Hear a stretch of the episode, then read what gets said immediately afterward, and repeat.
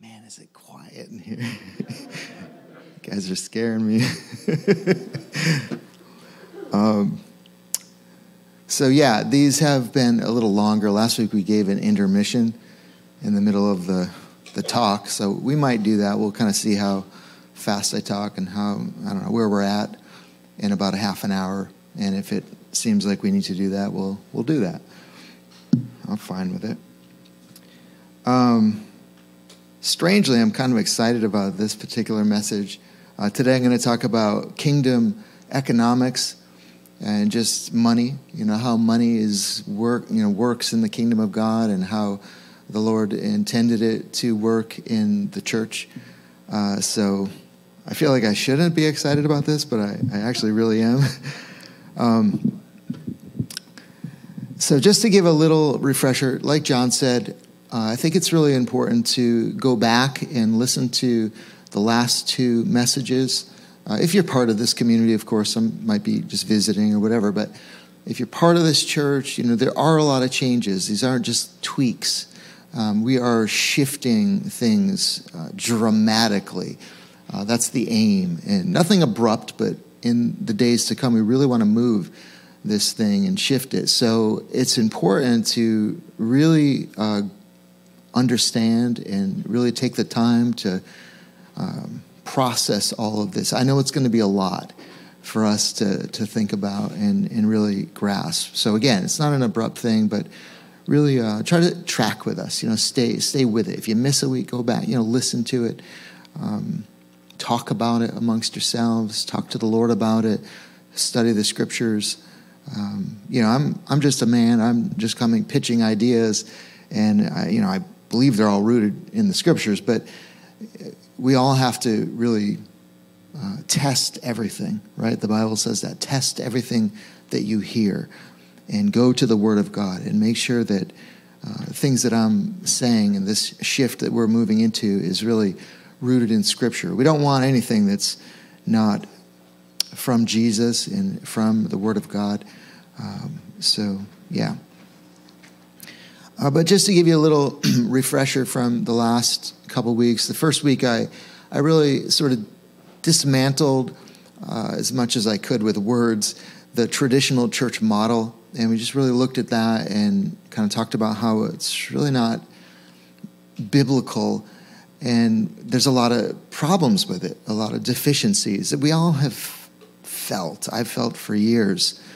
Um, you know, when we talk about the traditional model, I like to, and maybe I'm being a little, um, you know, snarky about it, but I like to call it the big Sunday show, uh, where you know the paid clergy is delivering the big message, the animated talk, and you know you have the band that plays, and just there's the great gulf between the one or two or three people who are on the stage and everyone else, as we witness right here in this very moment. As I'm up on the stage, the lights are on me, I get the mic, you know, I get, I, I kind of get all the airtime in the room. That's just normal. Uh, no matter what denomination, uh, almost all of the church expressions, whether kind of casual, Calvary Chapel, hippie church, uh, to high church, liturgical, you know, with the organs and the, you know, they all kind of run the same.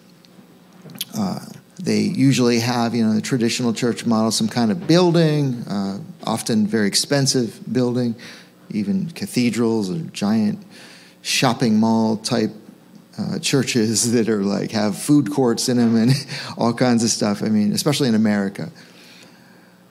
Uh, we have you know, traditional church. We separate the kids out of the service and we put them in, you know, the kids' wing or the basement or wherever, and the adults have their own thing. And again, I'm speaking more of what we do in America, uh, and more in the West, I think. Uh, I think church expressions in, in, in, China and Africa. I mean, it, it really varies out there. India. So, traditional church model 90% of the resources are spent inwardly, uh, which we're going to get into today, talking about that. But the problem with the model is that it's often pretty stagnant. Uh, it, it, there's, especially in America, there's a decline in the Christian movement. Uh, churches are dying. I mean, the landscape is is just littered in New England, Northeast especially, uh, with empty church buildings. Or if you really went to some of these churches on a Sunday morning, you'd find out that uh, well, they run on their endowments and just because they've been in existence for 200 years or whatever. Um, and there's like 14 people, you know, in the building, 17 people, and most of them are like over 80. Um, it's not a it's not a multiplying model. Uh, very, very few churches plant new churches because it's just so expensive to do that because you need to pay the family, you know, pay the pastor that's planting, and you need to buy or rent a building and you need to do all the promotion and marketing. It's just really expensive. Most churches are about 100 people and don't have the ability to do that. So the model is even stagnant in terms of uh, multiplication, you know, church planting. It kind of stifles the church planting movement. As I said, uh, I think in both weeks, um, the model is not working well in terms of raising up our children to be strong in the faith and go out into the world and sustain um, you know, most who grow up in the church fall away from the faith between the ages of you know 19 and, and 29. That to me, that alone is enough to just make me think deeply about everything we do. But we see, you know, with this model, very few lasting conversions. There's kind of a passivity and boredom uh, in the typical church person because there's really no room to, you know, there's really not much to do. You know, I know I, as a Christian, I would, I think, go crazy in, in, in most churches. I mean, I think Ren specifically, we have we've allowed a lot of participation and we'll do things like installations and have different people leading different things. So we've really tried to almost work as much participation and involvement as we can within the traditional, traditional model. Um, but I think I would go crazy in most churches because there's really nothing to do. You know, what are you going to do? You can lead in the kids' service, you can do security, do the welcome table. I mean, if you're a musician, the tiny percentage that can do that, then you can, you know, maybe if you're good enough, you can play in the band. Uh, there's just not a lot of room for participation. Um, so there's a boredom, and that's I think a lot of the reason why young people 19 to 29 are dropping out. They're just like, okay, it's kind of boring. It's like just come and watch a subpar TED talk and, you know, little concert that's not nearly as good as most of the secular, not, again, not our church. I mean, we're better than TED Talks and our music is better than a lot of stuff in the world. But that that's an anomaly. I mean, that's you don't get that in most churches. Come on, there's probably 300 churches in the general radius, and you don't get that. Um, which leads me to the churches who are successful are really successful because of transfer growth and they're just doing it bigger and better and brighter and shinier than the other small churches around or other traditional churches that just don't have the you know the fiery animated ted talk and the amazing music. So yeah people just kind of empty out. Again my walmart illustration you know when walmart drops into a nice little town they suck dry every small business in the area because nobody can compete with them. So this whole model, I think, is, is just broken. It's a broken model, and yet we've been doing this forever. It has just been the thing that we have done over and over and over for really 1,700 years. Um, so, anyways, that was kind of week one, but just to give you a little refresher, this is kind of the the revelation that I, have been having, you know, just things I've been reading, podcasts I've been listening to, just the pandemic overall, just awakening me to some of the deficiencies of the Big Sunday show. So today we're really talking about the lucrative business of church and just how churches should handle money, how kingdom economics should work, how they do work, and how they really should work, how they were intended by God to work. So I did some research this week looking up statistics, and you can fact check things. You know, I mean, there's probably different groups. I don't know how they figure this stuff out, but I found out that in the United States alone, um, and this was, I think, a few years ago, like 2017 or something like that. But churches in the U.S. brought in 100, I think it was 124 billion dollars. Just take that in for a minute. Churches run like corporations. Uh, the pastor is sort of the CEO, and even if the church is 75 people, it still kind of gets run like that. And the competition, of course, because it's like it's, it's a big business, is to uh, attract tithers attract givers because, you know, we got to keep this machine afloat. You know, the pastor needs to get paid, the staff needs to get paid, the buildings need to be, uh, you know, paid for, and it, the whole machine.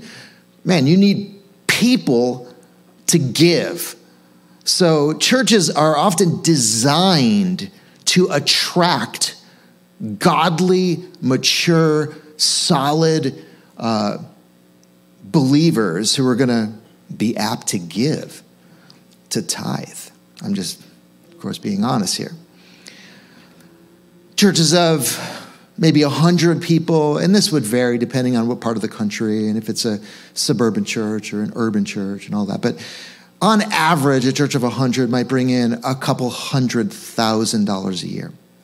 Churches of 300 might bring in a half a million churches of 750, 1,000 people, 1,500, 2,000 people, they are bringing in millions and millions of dollars every single year. Sometimes even the very pastor is making almost a million dollars or more in a year. I mean, that's kind of crazy. And the churches that are bigger, by the way, tend to attract successful people right? Because people who are successful, they just, you know, they like nice things. They like, usually, like material things. They've made a lot of money, and they, so they kind of want to go to a place that feels, you know, it kind of appeals to their aesthetic sensibilities or their sense of, you know, whatever. Everything's nice. And so the bigger churches tend to attract the bigger givers and the more wealthy followers. Again, I'm just, these aren't, these are just facts, okay? I'm just throwing these things out. This is just, this is what is going on today, all right? Where does the money go? That's the big question, right? Uh, some, in some churches, nobody knows because there's like no transparency. There's no real accountability. It's like you just, you can't know. But a lot of churches do, you know, put it out there and have business meetings and look at the numbers and the distribution of things. But let's just talk about it. Where does the money go? This 120 billion, 124 billion dollars a year in the United States that goes comes into the little offering boxes. Actually, most people give online now. But where does it go? Well, about 50% of it staff lead pastors, associate pastors, worship directors, youth pastors, kids pastors, administrative staff, uh, even building maintenance, uh, you know, somebody that does the cleaning and things like that. About 50%. So it's about $60 billion. And then a small percentage, maybe 5%, foreign missionaries. That's great. Maybe 5%, I think at best, local outreach, you know, local mission, where the, the neighborhoods around the church or the town that the church is, is, is embedded in uh, feels something of the generosity. And I think I'm being generous by saying 5%. Then there's program expenses, maybe 15% of the money goes to just programs in the church and all that's related with that food and the different whatever that has to do with uh, you know the events the activities of the church. And really most of them are designed to bless and touch the church people. It's for church people. For us and then of course there's about 25% of the money is spent on buildings and by the way, Ren functions almost perfectly with these percentages. We, about 50%, probably staff and pastoral staff and all that, about maybe about 25%, maybe less, maybe more. Uh, with, but when you put it all together with building, this is really, it is. It's about 25%, a quarter of what comes in. But building expenses, mortgage, rent, utilities, internet, phone lines, I think we need to have two in this building. Uh, fire inspections, elevator inspections, insurance, equipment, furnishings, maintenance, renovations, repairs, and so on and so forth. It's expensive to have a building. And if you're in the city, you know, I mean, we have been fortunate. I mean, we are, we bring in about, and I'm just going to throw out general numbers, about 400,000 a year. And so Think about that. It's 100,000 a year for us, about, give or take. I think it might be less because we have, you know, our landlord is another church. Um, and so we have 18,000 square feet and we pay 4,500 a month for our rent. That's ridiculous. That is so cheap relatively speaking. Usually, if you have in an urban setting like this, with this kind of location, um, if you had 10,000 square feet, you're to be paying 10 grand a month, maybe more. All right. So even how, even though we're talking about 100 grand that we, that's a million in a decade that we're putting toward a building, um, it's, this is an anomaly because we have dirt cheap rent. So think about this 120 billion dollars a year that comes into churches, 75% of that is staff in buildings. That's $90 billion a year.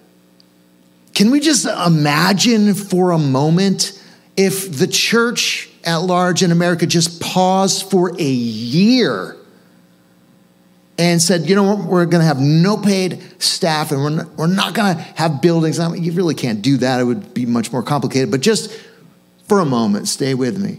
Imagine if just for a year, that $90 billion could go toward clean water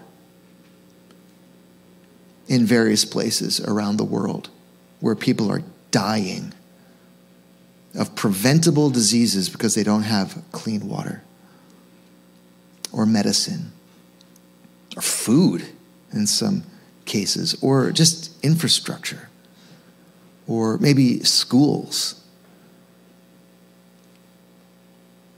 Affordable housing for the homeless, supporting widows and orphans. How about the Afghan refugee crisis that's happening, where they need housing.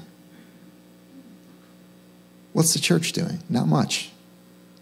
Seriously, not much. The Afghan refugees are pouring in, thousands of them, into, into Rhode Island, into Massachusetts, into Connecticut. This isn't like somewhere far away, LA or something. This is happening right in our cities, right in our neighborhoods.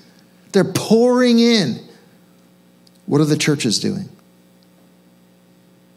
Almost nothing. because almost all of our money that is pouring in, these billions of dollars, it's, it's tied up. And the hypocrisy of it all, if I can just be honest, is that churches act as though, because this is what the Bible teaches, act as though caring for the poor and the needy and the widow and the orphan and, you know, caring about the lost and being compassionate, that this is like a huge priority for churches. It's not. Look at the, I mean, let's just be honest about it. Look at the, the church checkbook, so to speak. Because that's really where your heart is, right? That's where the, that's what would really be telling, revealing of if any secular person said, okay, well, let's really Let's really see, let's test it. Let's see where their money goes in the course of a year. How much does the church bring in? How much is really spent on the poor and the needy and caring for orphans and widows and even, you know, missions around the world? We're talking about a tiny percentage. I think the average is 10% local and global mission, which is kind of what we've been doing for years, and we're changing that up this year. But we've been doing that. And We feel great about the oh, 10%. 10%? So 90% of what comes in is spent on staff and programs and buildings for the church people. I don't think that's a good look to the world. And I don't think it's biblical either. I think that you know, just even plowing into all this is, just to be honest, it's been disillusioning. You know, realizing just as you start researching, realizing what some of the, you know, the churches that, I mean, come on, the pastors that, the best-selling authors and different church movements that we all love, you know, and then you start researching and realize how much ridiculous money is brought in. I mean, I, I don't know if I'd encourage doing this because you got to be ready for it. You know, look up the, the net worth of your favorite Christian author. Um, it can be, it can devastate you. All called to be priests. Anyways, I could go off on that much more, but we're not under Jewish law, and there's no teaching in the New Testament about tithing. It's just not there. Again, go for it. Like, find it search for it. Show, show it to me if I'm missing it. I mean, I have searched it with a fine tooth comb and, you know, looked at every, I know every verse about money in the New Testament from Jesus to Paul to all the epistles and everything. It's just, it's not there. The closest you can find is when Jesus was like rebuking uh, the religious teachers of the day and kind of dealing with them like, oh, you guys, you know, you tithe on the mint and the little tiny things, and you know, you shouldn't, you know, not do that, but you know, you avoid the weightier matters of the of the law, you know, justice and mercy and love, and I mean, that's not, Jesus wasn't setting a precedent for all, you know, New Testament followers of Jesus would be tithers. He was rebuking the Pharisees and dealing with their wicked motives. Um, that is not enough to hang our whole uh, doctrine of tithing on. Again, there's much more I could say about that. And I have taught on that in the past, and you guys know we don't uh, hold to that. But what you do see in the, in the New Testament, in the early church, is generosity amongst the churches. And even uh, one church helping another church and, and giving gifts sent by, you know, like they maybe Paul and Timothy or something would bring a, a gift from one more wealthier church to a, a, a, church that didn't have much or there was a lot of need happening. It's just a beautiful exchange. They took care of their their own. They took care of the poor among them. They took care of their widows. Even you see that in Acts chapter six. You know, there was a distribution of food to the, the, the different widows. And the, the church was doing that. It was like a kind of a feeding program almost that happened in the, in the new, uh, in the first church. And they supported missionaries as well. Um, I mean, Paul probably was supported at times, but he even went so far. He said, You know, I have a right to be supported because I'm you know, kind of one sent out and going out to do missions, but he uh, sometimes even refused to take money and would make tents or, you know, just try to work with his own hands so he wouldn't burden the churches, probably because in some places there was a lot of poverty in the churches and he just didn't want to draw uh, money from them.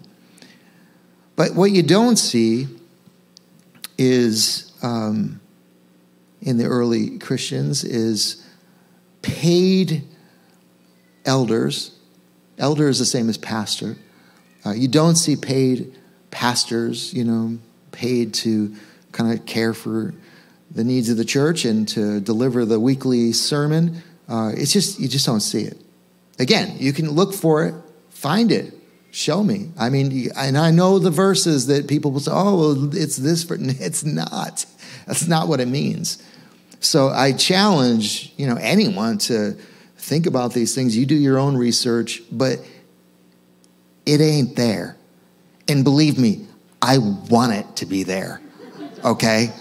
Because nobody has more to lose here than, than me, all right? But you just you don't see this, and you don't see buildings either. Uh, you know, they met at Solomon's porch, um, you know, in the temple. They Paul, I think, rented, or I don't know, I think he rented it, the Hall of Tyrannus in Ephesus for a couple years, and did it was almost like a school of sorts where he was just training and kind of doing his apostolic thing for a bit. And but that wasn't a church. Churches met for the most part, in homes, and maybe homes were different. You know, some wealthier people had bigger open spaces, but it was very, with money, they just didn't put it into buildings. That's the early Christians. For about 300 years. That's how, that's how they rolled. How can we become more like the first century church financially? Well, we can increase our, our giving to missions. You know, we've, I think, started with, I think, 3% for years and then upped it to 10%. I think we've been at about 12%. Maybe last year was 12%. And so we made the decision this year, you know, we, we need to just kick it up. And, you know, we talked it through and the council talked about it. We came up with 24%, which is good. I don't think it's enough, but it's a lot more than we've been doing. It's kind of like doubling uh, we really can't afford to do that, so we're kind of taking it month to month. But a little praise report: uh, the month of January, we we did it. You know, we were able to set apart about 25 percent of the money that came in. It was about 40,000 that came in. About a quarter of that missions. And then um, we still met budget with the 75% that was left over. We still met budget and even, and even then some. So a little bit more, I think we put, uh, I'm remembering right, 2,700 into our savings. That's kind of amazing. so uh, this step of faith, I feel like the Lord, the first month we did it, you know, it was encouraging that it, it kind of worked. Um, so I'm, I'm really excited about that. But we can certainly all um, practice generosity.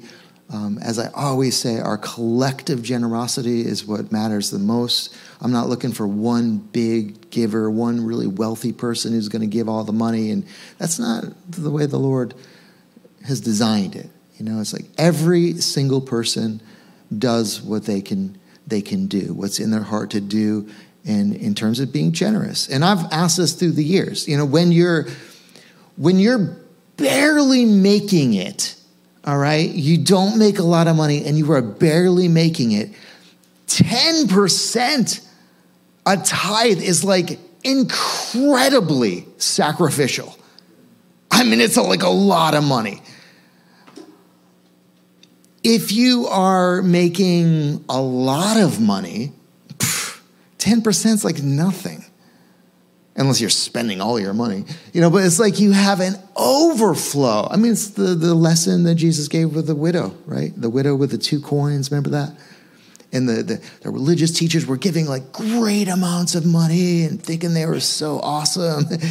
And jesus was not impressed at all. Remember that? Because he's like they're giving out of their abundance. That's lame. He didn't say that, but uh, that's my paraphrase. Uh, he thought it. He thought it, but he didn't say it. but then he, he, he kind of held up the widow who came and just put in two coins and said, This, this is generosity right here. This, this little widow, because she, she kind of gave all she had. And so God is always impressed by what we give in light of what we have, right? That's what generosity is really about. So we all have to kind of put these things before the Lord. It's, it's almost like the tithe is too easy. It's like, oh, it's a mathematical thing. Great. Well, I'm making a lot of money now, so the 10%, I barely even feel it. You know, no, it's the question is always, Lord, um, what does it look like to you for me to be generous? And that number is going to be so different for every single one of us. But that's what we're going for. I think that's how we can be uh, a New Testament church is we can all strive to be generous in the work of God. I would also add giving cheerfully. Um, I've said this many times throughout the years. If you can't give to the church cheerfully, just keep it. Like, seriously. Because God doesn't want it. If you can't give from a cheerful heart and as an act of worship, it's don't do it out of obligation. Oh, I'm supposed to do it. The pastor's like, well, he tells me we got to tithe, or we've heard that teaching, or you know, we got to. Don't don't do it. Now that's probably not the best solution. Just well, great, that's awesome. I'm not giving anymore. No, my challenge is get to a place where you're cheerful about it, where your heart is right about it. If you aren't giving cheerfully, that's actually a very serious problem. It means you're maybe there's an idolatry with money or way too attached to money. Um, that, that's like a whole message in itself that we could talk about. But we should be very open handed with, with what, it's all God's, anyways, right? It's all His. Everything that comes, every paycheck you get, every blessing that comes your way, it is all from the Father. And so we should be very open handed with that. We don't, you know, receive it and then, okay, it's mine. No, you're not having it. Okay, how much you want? 10%? Oh, gosh, you know, and uh, maybe we'll do it once in a while. No, this is all the Lord's. And so it's really giving is all about a heart issue. Generosity is a heart issue. Um, so I think that's one way that we could become more like the early Christians is to cultivate that, that heart of cheerful generosity in our community. And I, I, I do you think that that is it, Ren. I mean, we have incredible givers in this church. We have defied the pandemic. I mean, so many churches have been hurt financially by the pandemic. I don't even know. You guys are crazy. You know, like there's just such a, a maturity and generosity in this community. Uh, I mean, we've shrunk numerically. It doesn't even make sense that we've we're a church of like I don't know, a little over 100, maybe 150 people, and that we brought in, I don't know what the total was, but it was like over $400,000 last year. That makes no sense. Like, where, that's, that's incredible. So this church is very generous, and so I'm, you know, kind of preaching to the choir, but, you know, let's keep it going. But the thing to consider, some of the things, the bigger, tougher things to consider are, you know, maybe uh, releasing the building at some point. You know, as we go to these small churches, and maybe we're meeting in homes or other free spaces in clusters of, you know, 20, 25, 30 of us. Listen, I, I found this space. I'm the one who came up with most of the designs. I did the layout. I labored over this. I worked in this building uh, night and day for months to make it what it is. I love spaces. If you know me, um, it's like a hobby. I love space design. I love finding spaces, beautifying spaces, making them interesting. I get high off of spaces. So don't get all like mopey on me, all right? Because I am the king of mopey when it comes to like, what? You might be like taking away our space, you know, I'm going to be moping more than all of you put together. All right? Cuz I just I love spaces and it's it's just, you know, something I love. but $100,000 a year, do we need a building? That's the question. Do we need a big building? Do we need to spend $100,000 a year to fulfill the mission of Jesus? You really have to answer that question carefully. And don't be so quick to, oh, of course we're going to have a building. You know, and there's all, are good, do good things happen in the building? Yeah, of course. All kinds of cool things have happened in this space. God uses buildings. I'm not saying he doesn't. But the question is, do we need them to fulfill the mission of Jesus? In fact, I would argue that the building actually stifles the mission of Jesus. I'm just going to leave that out there for you to ponder and talk about. You know, the other big thing, of course, is uh, thinking about paid senior pastor. Do we do we need that? Do, do we need that? Like, and probably if you really think about this, having the paid pastor or the pastoral staff, church staff, actually hinders the growth of the church. Now that I know that what what what? Yeah, because it, it fosters passivity. Because really, honestly, the, the pastor and the church staff are paid to handle most of the 58 one another verses in the New Testament.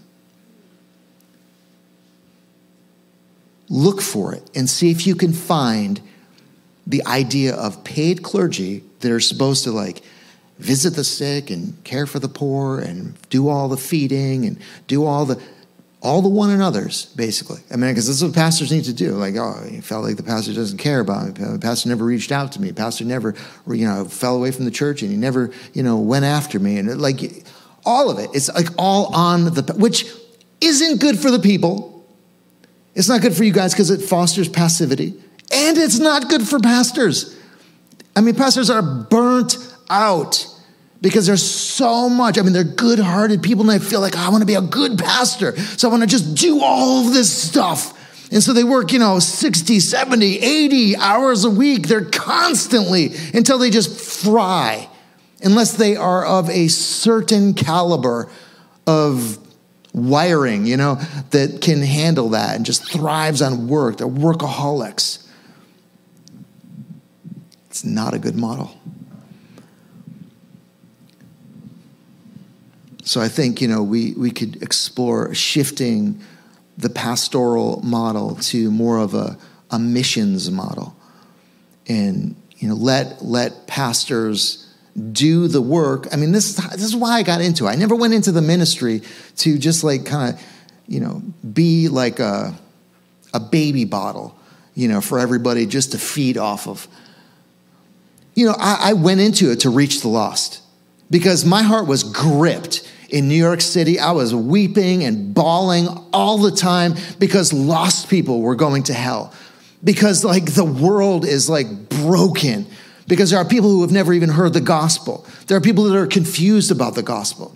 You know, when I saw the multitudes, I was weeping for them. I was moved with compassion because they were like sheep without a shepherd, harassed and helpless, and just wanting to fulfill the mission of Jesus to go into all the world and preach the gospel and make disciples, rescue the perishing, save those who are staggering toward death. Like that's the thing that got me moving toward the ministry. And even planting a church, that was my heartbeat. And I spent most of my time outside the walls of the church for years and then at some point, oh, we got all these people and the pressure. And now I just slowly, gradually became less of an apostolic, you know, church planter and more of the, I don't know, the event manager, the CEO of the corporation, the you know the big baby bottle for everyone you know i got to do all the feeding i got to do all the teaching because we're all accustomed to this thing this model that we've been under for 1700 years and so there's this pressure on the pastor to do certain things. And like, I'm just being honest, I'm kind of dying by doing this because it doesn't even feel right. It hasn't resonated with me for years. And I feel like I'm always in this tension because my heart bleeds for lost people in church planting. And yet I'm kind of like, I mean, campus ministries, I know John would agree, getting the same thing. You know, I was I did campus ministry for a while. So, you know, you're burdened for the for the, you know, 8,000 uh, 10,000 lost students on College Hill. And then you, you know, you just, okay, I'm going to go do it. I'm going to reach the lost. Maybe there's some Christians on the campus that can work with me and we can just work together to like reach lost people and just make disciples. And, you know, but it turns into like a youth group. And most of the time and energy and money that is spent by the campus pastor is spent on these you know, kind of church kids that have this group and all their issues with their boyfriends and girlfriends and all their different problems and stuff like that. And it's just this insular thing. I mean, you know, I'm speaking the truth about this. And so, you know, and you have uh, all these churches supporting the campus ministers you know to reach the lost because i've been i've preached in churches and you know caused people to cry over it. You know, like, oh my God, we need to reach our students. The potential is there. They're coming from all over the world. The 1040 window from closed nations, and they're they're studying in America. They are studying here, right, right over there, four miles away. Like, we need to reach them. And people are like emptying their pockets, right, to you know support this kind of thing. But then actually, when you get into it, you're kind of babysitting Christians changing the diapers of kids who grew up in the church and really should be themselves missionaries. Not our college students. But I'm just speaking in broad terms. All right, I'm going to close this up and I'll let you go. Thanks for listening. Relax if all this is hard to process. Uh, nothing that I'm saying will happen quickly. We are, you know, we're a family. We're going to work through all these things. Um, I certainly don't want to bring any financial strain on any of our present paid staff. There's two full time staff, me and Catherine and then there's um, uh, maybe half a dozen other part-time staff. So we're not like going to do anything crazy. That's it. We're done. We're like just you know everybody's fired. You know we're going to give all our money to the poor. like we're not okay. We just that's not. We're not going to do that because that would just be hurtful. That would be damaging, confusing. We need to just one step at a time. You know, we wouldn't release the building next month, like you come, knock on the, it's like, you know, it's a restaurant. what, what the heck? It's Trader Joe's, which would be cool, actually. um, you know, but we want to make sure the, you know, the small churches that we're forming are really uh, strong and healthy and work out the kinks and uh, firmly established and feels like the right time to do this. Uh, we, we also you know, want to make this paradigm shift in a way that other churches would feel like it's feasible to follow suit. You know, like let's just say, um, you know, we, we fired all the staff like today, including myself. Um, and but you know, I'm gonna I'm resilient because I'm a little crazy, and I'm gonna just like start a business like tomorrow and beg all you to be investors into the business probably. You know i'll be emailing you meeting you knocking on your door and hey invest in this business. So but maybe i could do that and it would be successful and my family would be fine and would be provided for um, and maybe the rest of the staff would kind of do similar things. But that's not typical. Okay you have to realize most pastors really couldn't do that. All right? They're not like entrepreneurs. They're, they're, they're people persons. You know, they, they just love people. They love to teach the word. You know, they're, they, I mean, maybe they could, maybe they could do retail management or something, but it's, there has to be a way to shift that's gentle and, and actually could work for not just us, but for other churches as well. I am not the dictator king of Renaissance. Just take that in for a moment. The power to make decisions that affect everyone does not lie in the hands of three to four elders, um, or even the council that we have of 13 or 14 uh, people. But we are all God's church together, and we want to move forward through the paradigm shift in agreement with a sense of consensus. Uh, and you can mark my words. This is being recorded, and you can print it out, remind me of it. But I am not going to bulldoze this thing forward and hurt the church or hurt staff or hurt myself and my family. You know, I'm I'm going to be 55 this year. Um, you know, finance, finances are important when you start getting to that age, and I was extremely underpaid for many many years, and so just kind of playing some catch up now, and so it's you know our situation is fragile or whatever. So we, we want to do this in a way that um, has wisdom to it. So take the ideas that I'm setting before you, test them with Scripture, and my I'm going to say pastoral request, but my even just one Christian brother to you guys as my brothers and sisters.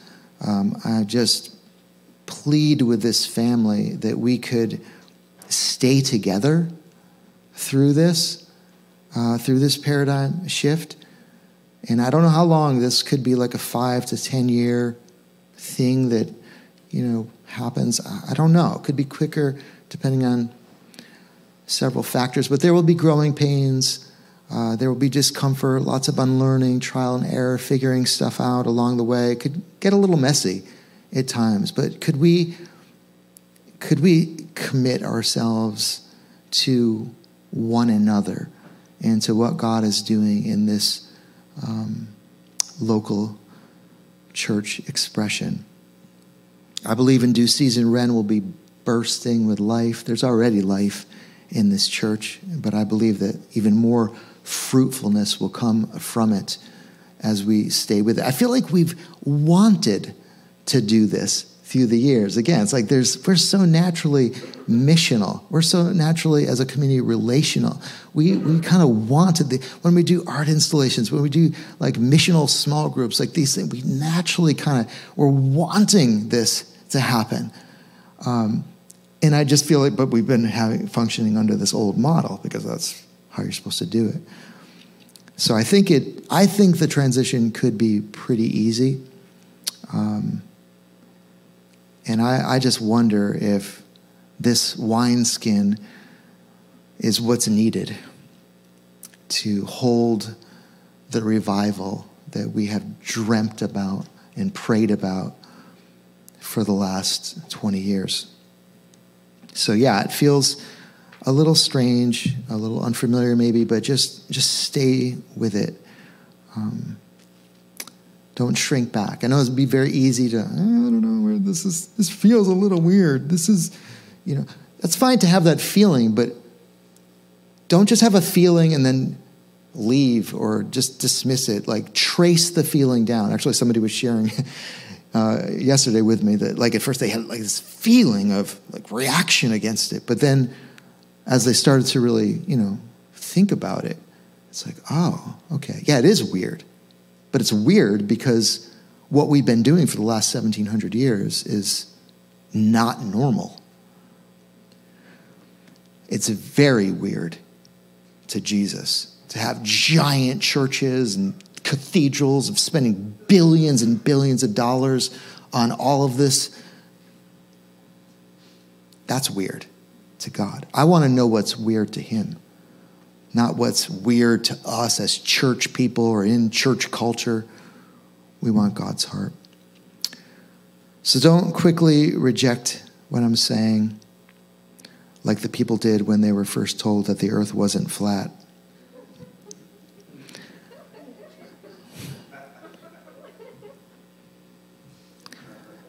Don't research it just for a day. You know, Google, Google stuff, all right? Google, should churches have buildings? Should church gatherings be big? Should churches have paid pastors? Oh man, you're going to get the flood of all the different perspectives. Read them all. I've been reading the arguments for paid clergy and for buildings. And I, am just at the point, I love truth. And these arguments are weak. They are really weak by even some really renowned teachers and theologians that I would expect more from. But I think where we're, where we're going is someplace special. Um, yeah, just don't leave. I'm going to get on my knees now and just beg you. No, but can we just not, you know? And again, challenge me. Come and challenge me if you feel like, I don't know if I can do this because it doesn't feel biblical or it doesn't seem biblical and be great. You know, like come and talk to me about that. But don't just quickly dismiss it. We are a community who loves truth. We are not loyal to any denomination, to any particular camp out there. Uh, we're just not. We're loyal to Jesus and to the truth of the scriptures and really to one another. Let's, let's stay true to that.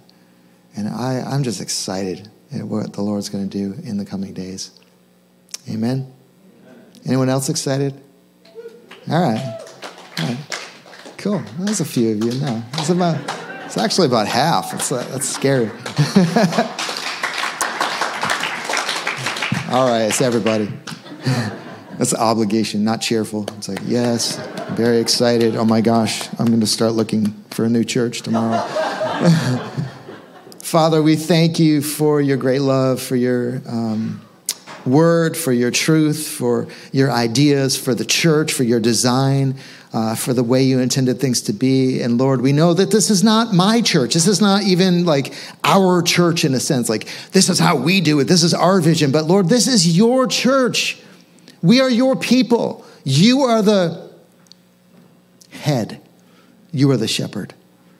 And so, Lord, we are open to what you want to do. As I always think about, you know, we're, we're erasing the chalkboard of our ideas and our vision, and we are handing you the chalk for the coming days, for the future. Um, you, Lord, write your design and your vision into our hearts.